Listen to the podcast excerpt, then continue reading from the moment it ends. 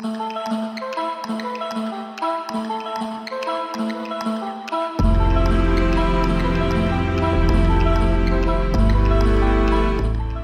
soin de ton corps pour que ton âme ait envie d'y rester, ainsi parlait Mahatma Gandhi. Bienvenue dans Pure et Sensé, votre podcast Bien-être et Santé qui va vous donner envie d'habiter votre corps pendant très longtemps. Je suis Véronique Mounier, pharmacien et micronutritionniste, et je suis ravie de vous retrouver pour ce deuxième épisode de notre série consacrée à nos enfants. La nature est essentielle à leur santé et nous allons voir ensemble ce qu'elle a de meilleur à leur offrir.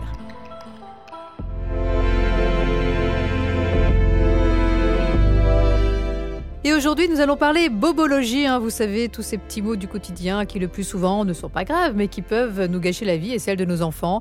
Bleu, brûlure, irritation de la peau, piqûre, poux, troubles digestifs et j'en passe. Et comme vous êtes aujourd'hui de plus en plus nombreux à vouloir soigner ces petits bobos sans recourir à des molécules chimiques, eh bien, j'ai invité le docteur Carole Minker, qui est également docteur en pharmacie, en pharmacognosie, ça, moi, je ne le suis pas, diplômé en micronutrition, en aromathérapie et en homéopathie. Hein. je ne pouvais euh, pas trouver mieux pour nous guider en toute sécurité dans la jungle de tous ces produits naturels. Carole, bonjour. Bonjour Véronique. Eh ben, en tout cas, c'est une vraie chance euh, de vous avoir avec nous. Hein. Vous avez écrit de nombreux livres sur le sujet, dont un qui nous intéresse particulièrement aujourd'hui, Soigner son enfant avec les médecines douces. Alors, rappelons en préambule que si ces alternatives naturelles ont, fait la preuve de leur efficacité pour beaucoup d'entre elles, hein, euh, elles doivent cependant être manipulées avec précaution, car qui dit efficacité dit risque d'effets secondaires potentiels, risque d'interaction avec d'autres traitements. Donc, euh, mieux vaut demander conseil à des professionnels ou utiliser euh, des produits prêts à l'emploi, notamment dans le cas des huiles essentielles, pour plus de sécurité. Et je pense que vous serez entièrement d'accord avec moi, Carole. Oui, oui, tout à fait. en ce moment, il y a quand même une grande tendance à l'automédication parce que les personnes se disent si c'est naturel, c'est sans danger. Alors qu'en fait, c'est comme pour tous les médicaments, il faut regarder les effets secondaires, les contre-indications, etc. Surtout adapté à chaque personne, à chaque âge, à chaque spécificité, à chaque éventuelle pathologie chronique, etc. Oui, parce qu'un enfant, c'est pas un adulte en miniature. Hein. Les besoins nutritionnels, les pathologies, les traitements euh, seront spécifiques, comme vous le dites, à chaque âge. Hein. Donc ça, c'est vraiment important d'en tenir compte. Alors, commençons par les petits bobos qui font partie de l'apprentissage de nos enfants. Et même si un bleu, c'est pas grand-chose, euh, euh, pour nous, bien évidemment, à l'échelle d'un tout petit, cela peut être très impressionnant. Hein. Ah oui, eh bien, c'est vrai qu'on voit à quel point ça peut être énorme, en fait, pour l'enfant, même un tout petit bobo dans un contexte particulier pour lui. Et surtout, il ne faut pas lui dire que c'est rien, parce qu'en fait, ce n'est pas rien. Il faut par contre lui dire qu'on va s'en occuper, que ça va vite passer, ça va vite aller mieux. Et, là, euh, je pense même à d'autres soucis dans le futur où on peut anticiper, en fait, quand l'enfant est petit, sur euh, son âge quand il sera adolescent. Parce que s'il voit quand il est petit qu'on s'occupe de lui, de son problème, alors il aura peut-être plus confiance plus tard s'il y a d'autres types de problèmes, des problèmes sont un petit peu plus lourds. Quand il est adolescent, il sera plus à même à se confier à ses parents. Et donc c'est aussi une mise en place d'une confiance réciproque et c'est très important. Oui, c'est très important. Donc voilà, ça c'était pour la partie psy. Effectivement, elle était, euh, elle était euh, primordiale à rappeler. Euh, mais bon, il a mal aussi accessoirement. Hein, des bleus, bosses, hématomes, etc. Tout ça, c'est, ça peut être très douloureux. Alors comment on soulage naturellement cette douleur et puis comment on peut accélérer la disparition voilà, de, de ces bleus, de ces bosses, etc. Une des premières choses que font les mamans en général, c'est le bisou magique. Et ça, c'est très important parce que ça a vraiment un effet sur l'enfant. Donc évidemment, ça va pas le guérir au niveau physique au niveau par exemple du gonflement, s'il y a une bosse, etc. Mais c'est très important pour lui et pour la guérison ultérieure. C'est le fameux effet placebo. On vous administre par exemple un médicament qui ne contient aucune substance active et pourtant vos symptômes s'améliorent. Je ne crois pas qu'il y ait de bonnes ou de mauvaises situations. Cet effet s'explique par un mécanisme d'autosuggestion qui entraîne au niveau du cerveau la production de dopamine et d'endorphine. Chez les adultes aussi hein Oui, aussi, on peut tenter ça effectivement aussi. Et puis de toute façon, tous les traitements qu'on peut conseiller à un enfant peuvent aussi tout à fait être conseillés à un adulte. C'est pas du tout interdit d'utiliser un traitement pour enfant pour un adulte. Donc ce qu'on peut faire dans un premier temps, si l'enfant est tombé sur quelque chose, un caillou ou quelque chose comme ça dans le jardin par exemple, on peut lui mettre quelque chose de froid. Donc ça peut être le traditionnel sac de petits pois congelés, mais ça peut être aussi des poches de gel bleu en général qu'on peut mettre à l'avance au frigo ou au congélateur. Après on a le traditionnel gel à l'arnica qui est bien aussi. Et puis euh, le top du top, j'ai envie de dire, c'est l'huile essentielle d'hélicryse italienne, qu'on appelle aussi immortelle, à qui on attribue une efficacité 50 fois supérieure à celle de l'arnica. Et ce qui est encore mieux finalement, c'est de mélanger l'arnica et l'hélicryse. Et on peut l'appliquer à partir de quel âge et on l'applique comment? Alors tout dépend. Et vous parlez d'hélicryse ou d'arnica? Oui, pour l'hélicryse bien sûr, oui. Alors l'hélicryse, il faut déjà que ce soit une hélicryse de qualité. Donc pour l'hélicryse, plutôt l'hélicryse corse, euh, plutôt que celle qui vient des pays de l'Est, comme les pays des Balkans. Euh, c'est de toute façon des huiles essentielles qui n'ont pas les mêmes odeurs. Au niveau de la composition, c'est différent et l'efficacité n'est pas la même non plus. Si on utilise de l'hélicryse de qualité, normalement, à partir de l'âge d'un an, on peut l'utiliser dilué. Moi, euh, à l'officine, je l'avais déjà conseillé à une maman pour son enfant qui était hémophile, qui était très petit et euh, qui donc se faisait énormément de bleu, même s'il touchait à peine une surface. Donc chez mhm. lui, c'était vraiment pathologique et c'était vraiment, vraiment embêtant. Donc là, j'avais fait un mélange euh, avec de l'hélicryse italienne de Corse de qualité, top qualité, et de l'huile végétale, et il n'y avait absolument aucun souci, ça se passait très bien. D'accord. Donc on peut recommander évidemment dans les cas des huiles essentielles hein, de ne pas faire d'automédication, mais d'aller toujours consulter là, c'était un, cas un spécialiste, en tout cas se faire conseiller par un spécialiste. Voilà, ou alors acheter un livre qui est vraiment spécifiquement dédié à ça pour avoir les meilleurs conseils possibles. Alors, même si heureusement les chutes et les coups sont dans la majorité du temps des petits traumatismes bénins, quels sont les cas où il faut quand même s'inquiéter et appeler euh, éventuellement les urgences? Alors, si l'enfant fait une chute assez haute, en général plus haute que sa taille, s'il perd connaissance, même de manière très très courte, s'il y a des vomissements, s'il n'est pas comme d'habitude, s'il est apathique, grognon, un peu silencieux dans son coin par exemple. Évidemment, s'il y a des saignements, si vous avez l'impression qu'il a un bras cassé, enfin, s'il a clairement mal, il n'arrive plus à marcher, à boire, à serrer la main, à prendre des choses, voilà, des choses comme ça. Voilà, c'est du bon sens, mais c'est toujours utile à rappeler. Et dans ces cas-là, évidemment, on n'hésite pas à appeler le 15. Euh, dans les bobos les plus courants, on a aussi tout ce qui est petites plaies superficielles, les coupures légères, les égratignures. Quels sont les remèdes que la nature peut nous offrir dans ce cas-là En dehors du, du bisou magique de la maman Là encore? Donc déjà, on va nettoyer la plaie pour éviter toute surinfection. Ensuite, ce qu'on peut utiliser aussi, c'est la teinture mère de calendula, qui est antiseptique. Mais chez les enfants, il faudra le diluer, évidemment. Et ce, à condition qu'il n'y ait pas du tout d'allergie aux astéracées, qui est euh, la famille à laquelle appartient le calendula. Sinon, au niveau des huiles essentielles, on a aussi quand même pas mal de possibilités. On a notamment l'huile essentielle d'arbre à thé ou titri, mmh. qu'il faudra absolument diluer dans une huile végétale. Bien sûr, oui, on n'applique pas directement sur la plaie, on est bien d'accord. Donc on va appliquer tout autour. Autour, ouais. Après, tout dépend aussi s'il y a un saignement abondant ou pas. Euh, si dans un premier temps on réussit à stopper un éventuel saignement, si ça ne saigne plus, là aussi il y a tout un contexte. Mais en tout cas, il va y avoir un effet antiseptique. Et puis on peut aussi utiliser la lavande officinale qui aura un effet cicatrisant, un peu antalgique aussi. D'accord. Bon, et puis ce que redoutent euh, le plus les parents, ce sont les brûlures. Hein. Il faut savoir que les patients hospitalisés pour des brûlures sont majoritairement des hommes et des enfants de moins de 5 ans. Donc euh, attention, déjà, comment savoir si la brûlure est grave et qu'il faut vraiment à tout prix consulter? Quels sont les signes de gravité d'une brûlure? Alors en fait, ça peut peut-être paraître un peu étrange, mais euh, en fait, si ça ne fait pas mal, euh, c'est plutôt mauvais signe.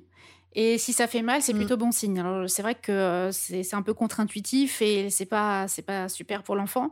mais en tout cas, si ça fait mal, ça veut dire que les nerfs, les, terminaisons nerveuses sont toujours bien là. Et, et donc là, à ce moment-là, ça fait mal, c'est rouge et la teinte est relativement superficielle. Mm-hmm. C'est entre guillemets positif. C'est ce qui se rapproche finalement du coup de soleil, c'est rouge, ça fait mal. Donc ça, c'est une brûlure au premier degré qui atteint la couche superficielle de la peau.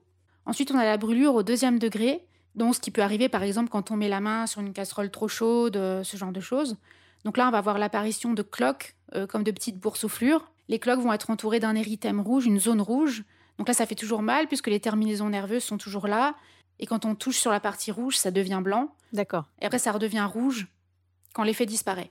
Donc pour ces deux types de brûlures, euh, il n'y a pas forcément besoin d'aller aux urgences euh, ou d'aller consulter. Maintenant, il y a peut-être des mamans angoissées qui iront quand même voir un médecin pour être sûres, euh, pour se tranquilliser. Ouais, s'il y a des cloques ou si la, brûlure est assez étendue. Voilà, voilà, c'est ça. Parce que sur un enfant qui a une surface corporelle de petite mhm. taille et un adulte qui finalement a une grande surface corporelle, on atteint plus rapidement finalement la surface maximale tolérable chez l'enfant. Bien sûr. Au niveau des brûlures que chez un adulte. Donc euh, on va toujours être vigilant par rapport à ça. Et donc après, quand on a atteint une brûlure du troisième degré, donc ça c'est par exemple des victimes d'incendie, ce sont vraiment des situations plus graves et là ça fait plus mal du tout. Mais ça c'est un problème. Ça veut dire qu'il n'y a plus de terminaisons nerveuses, qu'elles ont été complètement brûlées et euh, la peau n'a plus du tout le même aspect. Elle est blanche, brune, elle a une texture un peu cartonnée. Donc là c'est vraiment une urgence vitale. Parce que la peau, c'est un organe qui exerce des fonctions vitales et quand elle ne peut plus remplir ces fonctions-là, c'est vraiment problématique. Alors rappelons peut-être euh, quelques règles élémentaires de sécurité concernant nos enfants, hein, puisque cette série est consacrée aux enfants. Euh, vérifiez notamment que l'eau du bain est à 37 degrés. Il faut seulement 3 secondes pour qu'un enfant se brûle au troisième degré avec de l'eau à 60 degrés. C'est important de le rappeler. Euh, on peut installer par exemple des dispositifs de sécurité sur les robinets. S'équiper aussi d'un four à porte isotherme, ça peut être pertinent. Se méfier des plaques de cuisson qui restent chaudes après leur arrêt. Toujours tourner les queues des casseroles vers l'intérieur de la plaque de cuisson, hein, ça on n'y pense pas toujours. Il y a aussi beaucoup de brûlures avec le biberon, donc pas de micro-ondes pour le chauffer, bien l'agiter et tester la température en faisant couler quelques gouttes sur l'intérieur de son avant-bras. Hein. Voilà, ce sont, vous êtes d'accord avec moi, ce sont les, principales règles euh, de sécurité pour, euh, pour prévenir les brûlures? Oui, il y en a encore une à laquelle on ne pense pas toujours et qui se passe souvent en été. Ouais. C'est quand il y a le tuyau d'arrosage qui est resté au soleil pendant des heures et qu'on l'ouvre pour asperger les enfants. Alors là, l'eau est vraiment très très chaude, très brûlante. Donc il faut d'abord euh, purger le. Ah, je vous avoue, voilà, ah bah ça, je vous avoue je n'y avais pas pensé. Merci. Merci de nous le rappeler. Donc il faut d'abord purger le bout du tuyau euh, avec l'eau qui est restée au soleil d'abord et euh, vérifier que l'eau est la bonne température pour ensuite éventuellement asperger les enfants et éviter qu'ils se brûlent. Bon alors si malgré toutes nos précautions, notre petit bout de chou se brûle, hein, mais qu'il s'agit évidemment d'une brûlure première de, premier degré ou éventuellement deuxième degré superficielle avec des cloques euh, qui vont être non percées, c'est-à-dire que la peau est, rouge, elle est physiquement intacte, etc. Comment est-ce qu'on peut le, soulager? Évidemment, on, on, passe tout de suite la brûlure sous l'eau froide. Bon ça, je pense que tout le monde aura ce réflexe, mais qu'est-ce qu'on peut conseiller en homéopathie et puis en soins euh, locaux, euh, en phyto euh, et en aromathérapie? Alors déjà, comme vous disiez avant, donc il faut vraiment laisser la partie atteinte sous l'eau froide, la plus froide possible, pendant 10 minutes, donc 10 vraies minutes. Donc il faut vraiment regarder l'heure pour être sûr que ce soit ben, vraiment les 10 minutes pleines. Ça peut paraître très long, euh, vraiment très très long, mais euh, c'est vraiment ça qu'il faut oui, faire. 10 minutes, oui, 10 minutes, je pense que oui, on, je suis pas sûre qu'on fasse tous euh, ça pendant 10 minutes, hein, vous avez raison. Ce sont les recommandations, c'est vrai que ça peut paraître long, mais ça va vraiment éteindre le feu de la brûlure qui est en train de s'étendre et ça va stopper net ce processus-là. Donc ça, c'est vraiment hyper important. Et donc là, ça, ça, ira au niveau de la douleur, mais quand on va arrêter l'eau froide, par contre, ça va commencer à faire mal. Donc là, il va falloir mettre du gras. Donc en général, on met du tulle mhm. gras ou la fameuse biafine où il y a d'autres produits qui sont vraiment très très bien pour ça. Après, en homéopathie, on peut donner Apis mellifica, donc ça c'est tout simplement l'abeille qui a servi à faire ce remède, et belladonna, donc c'est la belladone, une plante toxique à la base, mais là on l'utilise pour faire un remède homéopathique, et elle va aider à lutter contre tout ce qui est chaleur, rougeur, douleur. La belladonna, ça signifie belle dame en italien. C'est une plante vivace sauvage qui doit son nom aux Italiennes de la Renaissance.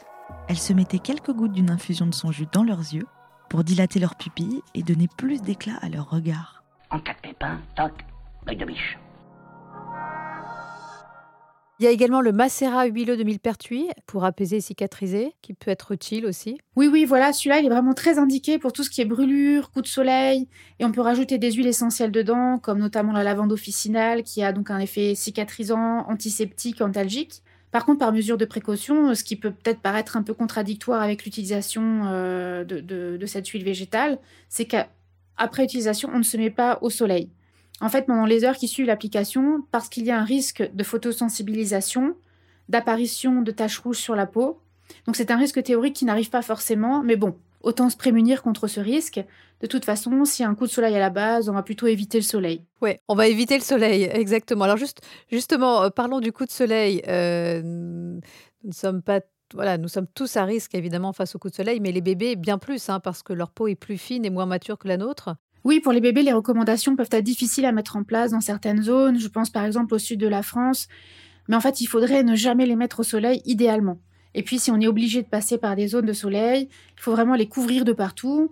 Mais penser aux zones auxquelles on ne pense pas souvent, comme les pieds, les oreilles.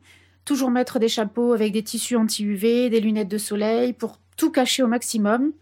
Faire attention aussi parce que euh, ce qu'on peut voir pendant l'été, par exemple, c'est euh, les mamans qui se promènent avec des poussettes et qui euh, veulent protéger leurs enfants du soleil, ce qui est très très bien. Elles mettent donc un tissu devant la principale ouverture de la poussette et en fait, il a été montré que la température, c'est comme dans les voitures, en fait, elle augmente beaucoup plus dans cet espace fermé qu'à l'extérieur. Donc là, il risque d'y avoir un choc hyperthermique, donc il faut toujours bien faire attention par rapport à ça. D'accord, ou, mettre un petit, un petit parasol plutôt de. Alors éventuellement, mais le problème c'est quand on change de direction, l'ombre change de côté aussi. Donc on Ouais. est toujours embêté avec cette, euh, avec cette ombrelle finalement qui, euh, qui- faut toujours changer de position euh, et c'est un petit peu embêtant. Ouais, c'est pas très pratique. Donc, on évite de toute façon de sortir son bébé aux heures les plus chaudes.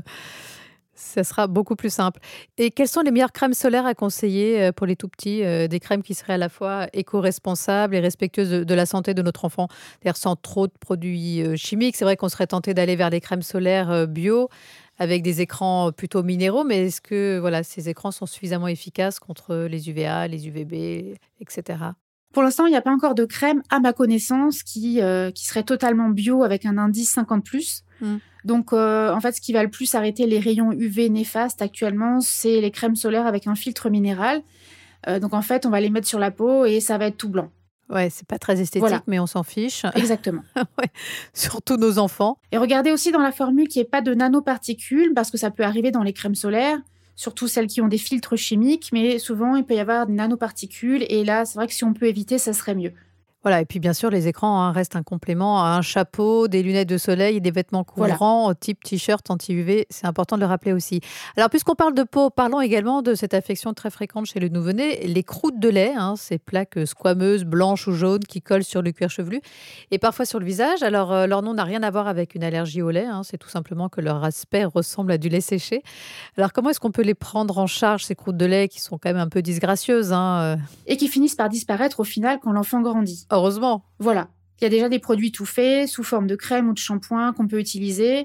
Après, si on a envie de se faire son propre mélange, on a une très bonne formule du docteur Françoise Quick-Marinier, experte en aromathérapie. Oui, et que nous allons recevoir euh, dans une prochaine série de ce podcast d'ailleurs, consacrée au sport. Ah voilà, donc elle vous donnera sûrement d'autres très bonnes recettes. En tout cas, celle-ci, elle est donc plutôt pour les croûtes de lait.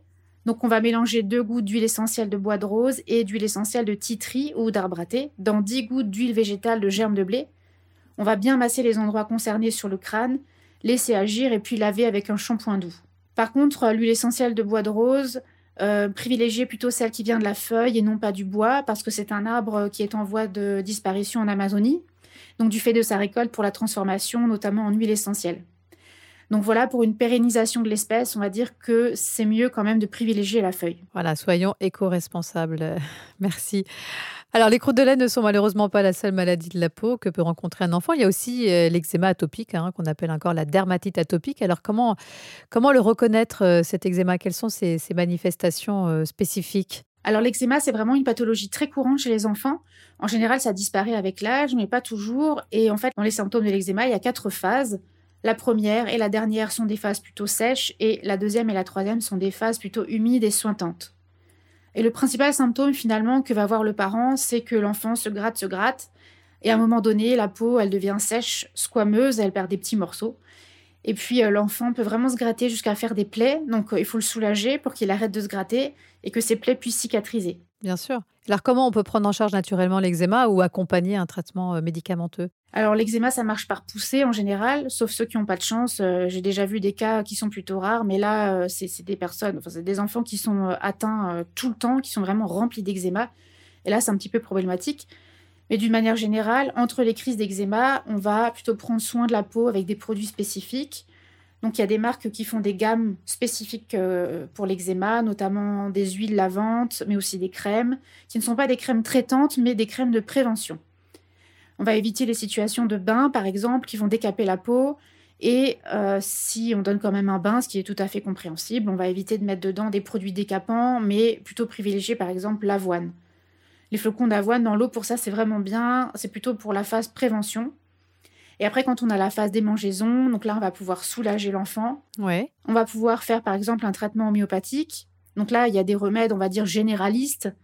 Euh, Mais c'est vrai que l'eczéma intervient quand même dans des conditions particulières, avec un terrain particulier, souvent allergique, et il y a une prise en charge aussi au niveau alimentaire. Donc là, c'est vrai qu'on peut plutôt aller voir un homéopathe pour une prise en charge à ce niveau-là, mais là, c'est tout, vraiment toute une prise en charge qui est à faire globale. Il va falloir choisir les remèdes adaptés en fonction de la symptomatologie de l'enfant. Mais euh, voilà, ce qui est sûr, c'est qu'en attendant, on ne va pas laisser souffrir dans son coin. Donc, on a des solutions possibles avec l'aromathérapie, l'hydrolathérapie et les huiles végétales, notamment les hydrolats de camomille, romaine ou matricaire, qu'on va pouvoir utiliser à n'importe quel âge, qu'on peut par exemple tamponner sur les zones d'eczéma. Ouais. Et ce qu'on peut faire aussi pour le conserver, bon déjà pour la conservation c'est mieux au frigo, Mais le côté froid du frigo, ça va aussi apaiser les démangeaisons. Et puis après, dans les huiles végétales, on a par exemple l'huile végétale de nigel, qu'on appelle aussi cumin noir. Donc après, il faut vraiment essayer parce qu'il y a certaines personnes chez qui ça pique et d'autres chez qui on a vraiment un effet miraculeux. Donc là, il faut vraiment tester. D'accord. Et euh, on a également l'huile de calophylle qui est anti-inflammatoire. Donc on peut par exemple imaginer mélanger les deux. Comme ça, euh, on risque moins d'avoir des réactions éventuelles. Ouais, on, on- on limite le risque, on limite le risque de réaction. Voilà. D'accord. Mais qui n'existent vraiment pas chez tout le monde, euh, mais qui peuvent arriver. Hmm. J'ai des retours là-dessus euh, vraiment euh, assez fantastiques. Donc après, on peut utiliser ces huiles pures sans rien. L'huile de nigel, par exemple, pure sans rien, peut vraiment très bien fonctionner parce qu'il y a dedans certains composés qu'on retrouve dans l'huile essentielle de thym. Donc après, on peut rajouter des huiles essentielles, par exemple la lavande officinale, le géranium qui est vraiment très très bien pour les problèmes de peau, et la camomille romaine aussi qui va soulager le côté euh, prurigineux, donc quand ça gratte, en lien potentiellement avec une allergie. Donc il faut savoir que chez les enfants, l'eczéma est souvent lié à une allergie alimentaire, par exemple. Bien sûr. Alors justement, euh, vous parlez d'allergie. Pensons également euh, aux probiotiques. hein. Dans l'épisode précédent euh, de ce podcast Pur et Sensé, on en a parlé. hein. On parlait de l'action de ces probiotiques qui favorisent une bonne flore intestinale et des études ont montré qu'ils avaient un intérêt en cas d'eczéma. Ah oui, oui, et pas que tout ce qui est atopie, allergie, etc. Allergie au pollen, poils d'animaux, cosmétiques, etc. euh, ça peut jouer un rôle. Oui, et l'asthme aussi, et d'autres types de aussi, ouais. pathologies, voilà. le rhume des foies. euh, comme des pathologies au-delà de, des allergies avec l'obésité ou d'autres. Euh, il y a énormément de publications qui sortent en ce moment sur ça. En tout cas, on conseille en général de faire un traitement qui dépend de l'âge à partir duquel l'eczéma apparaît, mais un traitement de fond entre l'âge de 0 et 6 mois, surtout si le bébé est né par césarienne. Parce que c'est la naissance par voie basse qui va permettre la colonisation de l'intestin du bébé par les bactéries du microbiote. Parce qu'en fait, bon, c'est pas très glamour, mais euh, quand le bébé va sortir par voie basse chez sa mère, il va ingurgiter des bactéries qui sont au niveau vaginal. Voilà, c'est normal, c'est comme ça que ça se passe. Mais en fait, pour expliquer très simplement euh, le lien entre microbiote et maladie de peau, c'est vrai qu'un intestin inflammatoire, donc ça veut dire un mauvais microbiote avec euh, trop de mauvaises bactéries par rapport aux bonnes bactéries, cet intestin devient une vraie passoire et va laisser passer les toxines, mais aussi les allergènes qui peuvent provoquer des maladies de peau comme l'eczéma ou d'autres types d'allergies. hein. Voilà, en fait, il ne remplit plus son rôle de filtre, De de barrière. il va Mhm. laisser passer des choses qui ne doivent normalement pas passer, Mhm. et que nos cellules euh, à l'intérieur de, de nous, en fait, ne doivent jamais rencontrer. Euh, en fait, il doit normalement y avoir jamais de lien entre eux. Par exemple, un pollen va passer éventuellement dans les voies nasales, mais euh, il va pas rentrer à l'intérieur du corps. Euh, là, ce sont des molécules qui ne doivent pas rentrer, qui vont rentrer par l'intestin. Ouais, donc c'est qu'il y a un problème. Il y a un problème d'étanchéité. Le tuyau, le tuyau n'est plus étanche. Ouais. Voilà, exactement. Mm, mm. Donc le corps va se défendre contre cet agresseur qu'il ne connaît pas, qui ne fait pas partie du corps, qui ne fait pas partie de- du soi, et donc il va déclencher une réaction immunitaire, et c'est là qu'on commence à avoir des problèmes. Voilà, d'où l'importance d'avoir un bon microbiote, mais je pense qu'on consacrera une série entière à ce sujet qui est très vaste. Oui, il y a énormément de choses à Il dire. y a beaucoup de choses à dire. On parlait un peu des probiotiques et l'alimentation, bien sûr, qui joue un rôle important. Euh, alors, puisqu'on parle de microbiote, parlons également de ces troubles digestifs très fréquents chez nos enfants, à commencer par la constipation. Quelles sont vos solutions naturelles, euh, évidemment des solutions douces pour nos enfants? Qu'est-ce que vous conseillez dans ces cas-là? Alors déjà, la première chose à faire, c'est de faire manger plus de légumes et de fruits aux enfants pour normaliser le transit. Ce qui n'est pas forcément tous les jours très simple. Mais vraiment, c'est le truc qui marche le mieux. C'est que souvent, les enfants ne mangent pas assez de légumes, euh, Donc, ni il, de faut être, fruits. im- il faut être imaginative. Voilà. faut, faut faire des, des gâteaux aux courgettes. Oui, sur les réseaux sociaux, c'est vrai qu'on n'a pas toujours le temps de le faire, mais il y a des mamans qui font des jolies assiettes avec des visages, des animaux ou autres. Oui, la présentation, la présentation des plats joue aussi un rôle important. C'est Voilà. Après, si on lui explique à l'enfant, je pense qu'il y a vraiment un moment donné où il est capable de comprendre. Il Mhm. faut pouvoir lui Surtout dire ce si, en est. surtout s'il souffre de la constipation. Voilà. Oui, exactement. Et puis, il faut bouger. Parce qu'en fait, faire du sport, bouger pour les enfants, déjà pour leur santé, c'est hyper important. Mhm. Mais ça, ça mobilise et ça masse les intestins. Et ça permet aux intestins de fonctionner normalement et d'avoir un tonus normal et donc d'éjecter les sels de manière normale. Après, on a la fameuse eau épar qui est riche en magnésium qui va avoir un, un- un léger effet laxatif. Ouais, mais qui peut être, qui peut être un peu irritante quand même euh, sur du long terme, non? Alors voilà, c'est pour ça que je conseille souvent de la mélanger avec d'autres eaux pour la diluer. Après, ça dépend aussi du contexte. Par exemple, est-ce que ça fait trois jours qu'il n'est pas allé à la selle et que là, ça devient urgent, il faut faire quelque chose Ou alors, est-ce qu'on va avoir un effet plutôt préventif? Dans ce cas-là, on va pouvoir diluer l'eau. Ça dépend du contexte, mais en tout cas, on va pouvoir avoir recours à ça. Et puis, il y a tout ce qui est fruits laxatifs euh, habituels, classiques, comme le pruneau, il y a le jus de pruneau aussi, la figue, la pomme, la mangue, la fraise, euh, et la plupart des fruits sont plutôt régulateurs ou laxatifs. Et enfin, il y a l'huile essentielle de citron qui peut éventuellement aider. Ça donne un petit coup de boost à la vésicule biliaire qui, à son tour, va aider à la régularisation du transit, notamment de la constipation. Et vous l'administrez comment, cette huile essentielle de citron? Ah, mais là, ça va être par voie orale. D'accord. Euh, donc, ça dépend de l'âge de l'enfant. Peut-être pas chez les tout petits, parce que souvent, à ce moment-là, c'est en lien avec le lait. Mais après, on commence avec les aliments solides.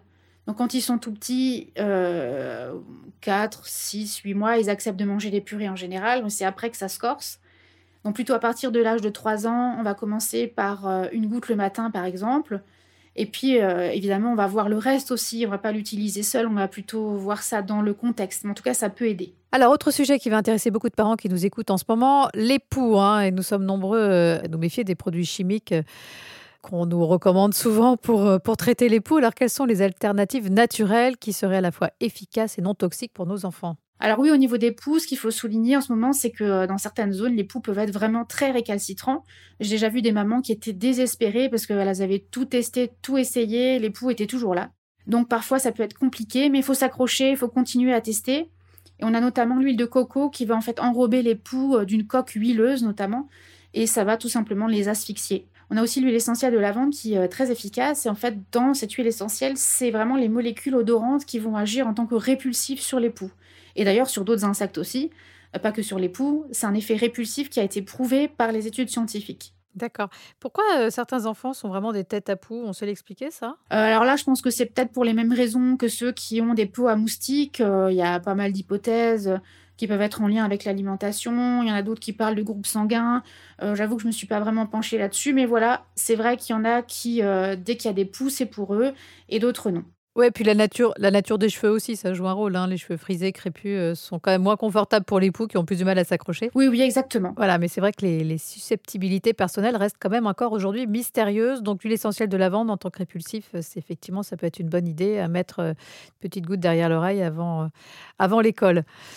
Euh, dernier sujet très concernant, le mal des transports. On a tous la hantise de ces vomissements intempestifs qui ruinent la voiture et le voyage. Hein. Je pense qu'on a tous connu ça. Alors, quels sont vos trucs et astuces naturelles pour combattre euh, ce fameux mal des transports qui, pourrait concerner jusqu'à 35% des enfants hein, entre 2 et, 14 ans, avec un pic d'incidence entre 6 et 10 ans? Ah oui, oui, les enfants sont très sensibles à ce mouvement de la voiture euh, qui leur fait clairement pas du bien. Donc là encore, on a l'huile essentielle de citron qui a un effet antinauséeux qui fonctionne très bien. Donc on peut par exemple commencer par une olfactothérapie tout simplement, donc soit ouvrir le flacon et inspirer, ou alors, euh, ben, comme les enfants parfois peuvent renverser les flacons, on peut euh, faire en fait un stick inhaleur.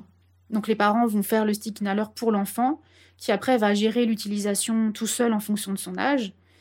Euh, et après, si c'est pas suffisant, bah, selon la réaction habituelle de l'enfant, si on sait qu'il est très sensible et que les symptômes sont très rapides à arriver, on peut tenter aussi par voie orale euh, l'huile essentielle de citron. D'accord. Euh, de tous ces conseils, euh, Carole, quels sont ceux qui vous ont été les plus utiles pour prendre soin de vos enfants? Alors moi, je pense qu'on peut dire que c'est l'huile essentielle d'hélicris que j'utilise très souvent avec eux, et moi aussi personnellement d'ailleurs, et même plus souvent que la lavande officinale, qui est quand même celle qui est la plus consommée par les gens de manière générale. Et je l'appelle toujours l'huile magique parce que franchement, elle est vraiment fantastique. Ah, c'est spectaculaire, je vous rejoins complètement là-dessus. Moi, je l'utilise aussi très souvent. Euh, pour moi aussi d'ailleurs, hein, parce que voilà. dès, que, dès que je prends un coup, j'ai tout de suite un bleu et c'est vrai que c'est assez magique. Et ça, ça marche aussi, rien à voir, mais sur les cicatrices, notamment la cicatrice de césarienne ou les cicatrices après une opération. Ça marche vraiment très très bien aussi, que ce soit pour les adultes ou les enfants. Ah d'accord, mais ça je savais pas du tout. Donc euh, voilà, un autre conseil. Mais vous êtes une mine d'informations, Caroline. C'est un vrai bonheur de vous avoir avec nous. Place maintenant notre rendez-vous qui va devenir une habitude dans votre podcast Pur et Sensé, la capsule essentielle par Isabelle Pacchioni, experte en aromathérapie, créatrice de la gamme Pur Essentiel et auteur de nombreux best-sellers. Les enfants sont pleins de vie, ils jouent, courent, se chahutent et pratiquent toutes sortes d'activités et acrobaties physiques. Alors, inévitablement, ils enchaînent les petits bobos, heureusement souvent sans gravité, mais source de grands chagrins. Un bisou et une huile essentielle miracle, et ça repart. La magicienne dont je vais vous parler est l'huile essentielle d'hélicrise, également appelée immortelle. C'est un indispensable à avoir dans sa trousse SOS de pharmacie à la maison. L'Helicris italicum est originaire d'Italie, mais on la cultive principalement en Corse et au Maroc. Son huile essentielle est extraite de ces belles fleurs jaunes d'où elle tire son nom, tiré du grec Hélios soleil et Chrysos l'or. Sachez qu'il faut une tonne de fleurs d'hélicryse pour produire seulement un petit kilo à 1,5 kg d'huile essentielle. Et celle-ci est donc rare et chère, mais on n'en utilisera que quelques gouttes. Elle doit ses propriétés fabuleuses aux italidiones et à l'acétate de niryle qui sont présentes dans sa composition. Il est donc très important de bien sélectionner une huile essentielle de qualité. Elle a cliniquement fait ses preuves dans la réduction des hématomes, de l'œdème et de l'inflammation post-intervention chirurgicale. Et de nombreux chirurgiens la recommandent à leurs patients. Anti-échymose, cicatrisante, antidouleur, vous pouvez l'utiliser pour soigner les coups, bosses, bleus, égratignures, petites brûlures ou foulures des enfants à partir de 7 ans. Pour une utilisation chez un enfant plus jeune, demandez toujours l'avis d'un médecin. Son utilisation est simple. Il vous suffit de mélanger une goutte d'huile essentielle d'immortel ou d'hélicryse, c'est la même chose, à trois gouttes d'huile végétale d'arnica, puis d'appliquer ce mélange sur le bobo matin et soir pendant une semaine. Vous serez assez bluffé du résultat. Pour les jeunes enfants des 3 ans, vous pouvez l'employer associé à d'autres huiles essentielles sous la forme du gel Bobobos de pur essentiel. Pratique, très efficace pour soulager les petits accidents cutanés de toute la famille. La santé naturelle est un esprit, une méthode de vie, c'est l'esprit pur essentiel. Voilà, cet épisode touche à sa fin. Merci beaucoup, Carole. Avec grand plaisir. En tout cas, c'était passionnant. Et une chose est sûre, il faut avoir une Carole Minker dans son entourage. Hein. Enfin, en tout cas, une, une pharmacienne euh, spécialisée en santé naturelle, ça peut vraiment servir. Et euh, je rappelle encore une fois que tous ces conseils, évidemment, sont complémentaires à la médecine conventionnelle, mais parfois, ça peut être aussi des, conseils alternatifs, parce que la médecine allopathique n'a pas euh, toujours réponse à tout, hein, Carole. Je pense que vous serez d'accord avec moi. Ah oui, tout à fait et en particulier des réponses avec notamment les fleurs de bac et les élixirs floraux qui amènent vraiment des, réponses à des problématiques où la médecine conventionnelle n'a absolument aucune réponse à donner. Mais en tout cas, on ne le rappellera jamais assez, évitez quand même l'automédication si vous n'êtes pas un professionnel de santé et toujours consulter un médecin au préalable pour établir un diagnostic. Voilà, ça c'est dit. Merci encore Carole. Et on va vous retrouver euh, bah, dans un prochain épisode hein, qui va être consacré euh, à nos enfants et nous parlerons de leur sommeil. Voilà, donc à très bientôt pour euh, ce prochain épisode et d'ici là, prenez soin de vous.